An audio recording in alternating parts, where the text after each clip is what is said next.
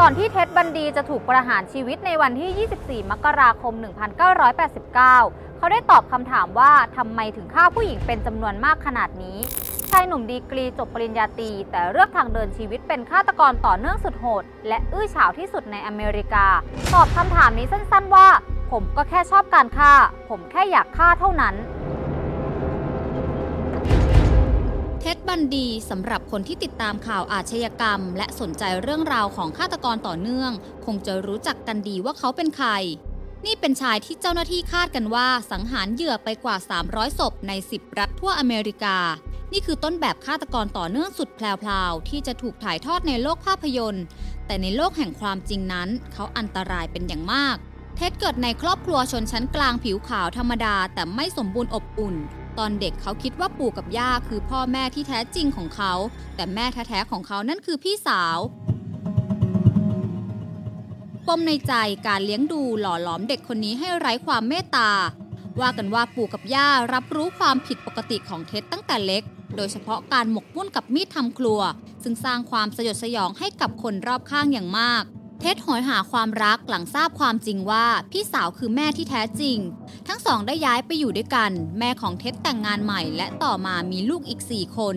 เท็ดรู้สึกถึงความรักที่ไม่เพียงพอ และนั่นทำให้เด็กคนนี้มีอาการป่วย มีปมและมีปัญหาในการเห็นอกเห็นใจผู้อื่น ยิ่งดูบอบบางและถูกรังแกในวัยเด็ก ยิ่งทำให้เขาเก็บตัว และด้วยแววชาญฉลาด แต่เจอความบิดเบี้ยวแห่งการอบรม แม้จะไม่มีข้อเท็จจริงแน่ชัด แต่เจ้าหน้าที่คาดว่าเมื่ออายุได้ 14 ปี เท็ดบันดีก็ก่อเหตุฆ่าคนเป็นครั้งแรก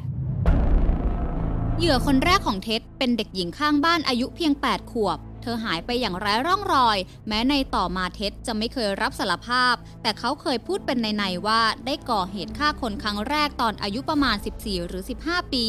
ในการสัมภาษณ์กับตำรวจ เท็ดพูดว่าการฆาตกรรมไม่ใช่ความหลงไหล และไม่ใช่ความรุนแรง แต่มันคือการครอบครองตำนานเท็ดเกิดขึ้นจริง ๆ ในเดือนมกราคมปี 1974 ชายหนุ่มในวัย 27 ปี จบการศึกษาปริญญาตรี เอกจิตวิทยา จากมหาวิทยาลัยวอชิงตัน ในรัฐซีแอตเทิลได้ 2 ปี ก็ก่อเหตุลักพาตัวหญิงสาวอายุ 21 ปี จากห้องน้ำชั้นใต้ดินในบ้านที่เธอพักกับเพื่อน เหยื่อรายแรกหายไปอย่างไร้ร่องรอย จนเดือนมีนาคมปี 1975 จึงมีคนพบกะโหลกเธอในภูเขาด้านตะวันออกของเมือง หากพิจารณาภาพลักษณ์ของเท็ดบันดี ดูเผินๆเขาเป็นชายผิวขาว หน้าตาดีน่าเชื่อถือ ดูเป็นปัญญาชน เท็ดรู้ดีว่าข้อดีของเขานั้นทำให้ตัวเองแฝงเร้นความโหดเหี้ยมได้ วิธีการลวงเหยื่อของยอดนักฆ่ารายนี้ หากไม่ได้บุกไปลักพาตัวใครในบ้าน เขาก็จะแซงใส่เฟือกทำทีเป็นขอความช่วยเหลือจากหญิงสาวให้หยิบข้าวของใส่รถให้หน่อย ถ้าเหยื่อเผลอเขาก็จะเอาเหล็กตี แล้วยัดใส่รถโฟกสวาเก้นสีฟ้าอ่อน ก่อนขับไปก่อเหตุข่มขืน สังหารโหด แล้วเอาร่างไปทิ้งตามที่ห่างไกลเท็ดบันดีสังหารหญิงสาวไปกว่า 12 ศพ ระหว่างนั้นก็ย้ายเข้าไปเรียนกฎหมายที่มหาวิทยาลัยในรัฐยูทาห์ด้วย อย่างไรก็ดีในช่วงเวลานั้นเขาก็ถูกจับกลุ่มได้เป็นครั้งแรก สายตรวจของเมืองเซลเล็กไล่กวดรถเต่าของเท็ดบันดี หลังพบว่ารถคันนี้ไม่เปิดไฟหน้า การไล่กวดเรียกให้จอดเกิดขึ้นในปั๊มน้ำมันเจ้าหน้าที่ลงไปถามบันดีว่าไปไหนมา ชายหนุ่มโกหกว่าไปชมภาพยนตร์ แต่เจ้าหน้าที่ไม่เชื่อคำให้การ เพราะหนังที่เขาอ้างว่าไปดูนั้นไม่ได้เข้าฉายที่เมืองนี้ ในรถเท็ดตำรวจพบหน้ากากสกีถูกมือยางและเชือก ซึ่งอุปกรณ์เหล่านี้ยิ่งสร้างความน่าสงสัยมากขึ้นไปอีก เพราะในปี 1975 เป็นยุคทองของเหล่าฆาตกรต่อเนื่อง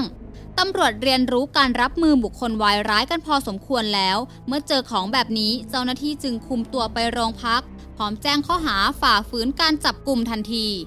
นักสืบรายหนึ่งเดินทางมาพบบันดีทันที ปรากฏว่าในปี 1974 หญิงสาวรายหนึ่งรถเสีย บันดีขับผ่าน พร้อมอาสาจะไปส่งโรงพักให้ตำรวจช่วยเหลือ เธอจึงขึ้นรถแต่บันดีขับเลยสอนอ ก่อนจะทำร้ายเธอใส่กุญแจมือ แต่เธอหนีรอดโดดลงจากรถมาแจ้งตำรวจได้สำเร็จ เธอบรรยายรถเต่าสีฟ้าอ่อนของเท็ดซึ่งเป็นรถที่มีพยานเห็นว่า รับตัวหญิงสาวที่หายตัวไปเป็นจำนวนมาก นั่นทำให้ตำรวจมีข้อมูลอาชญากรคนนี้แล้ว เพียงแค่ยังไม่รู้ว่าเป็นใครเท่านั้น เมื่อได้รับข้อมูลการจับกลุ่มบันดี นักสืบจึงประติดประต่อเรื่องราว แล้วตัดสินใจนำหมายค้นไปบุกห้องพักของบันดีพวกเขาพบทรัพย์สินของหญิงสาวที่หายตัวไปหลายชิ้น และที่รถเต่ามรณะยังพบเส้นผมของหญิงสาวที่ถูกสังหารไปด้วย วกเขารู้แล้วว่าบันดีคือฆาตกรต่อเนื่องสุดโหด ที่จับตัวหญิงสาวไปฆ่า และตำรวจหาตัวกันอย่างยาวนาน จึงคุมตัวเข้าห้องขังทันที ชายหนุ่มแต่งตั้งตัวเองเป็นทนายความและได้สิทธิ์ใช้ห้องสมุดของศาลในการหาข้อมูลสู้คดี และได้แหกคุกครั้งแรกโดยการปีนออกทางหน้าต่าง แต่ตำรวจตามตัวกลับมาได้ใน 6 วันต่อมาแต่เหมือนชายหนุ่มยังไม่สิ้นฤทธิ์ความฉลาดผลักดันให้เขาแหกคุกไปได้อีกครั้งผ่านลูกกลง หลังจากซักซ้อมหลายครั้ง เขาก็แหกคุกได้สำเร็จในวันที่ 30 ธันวาคม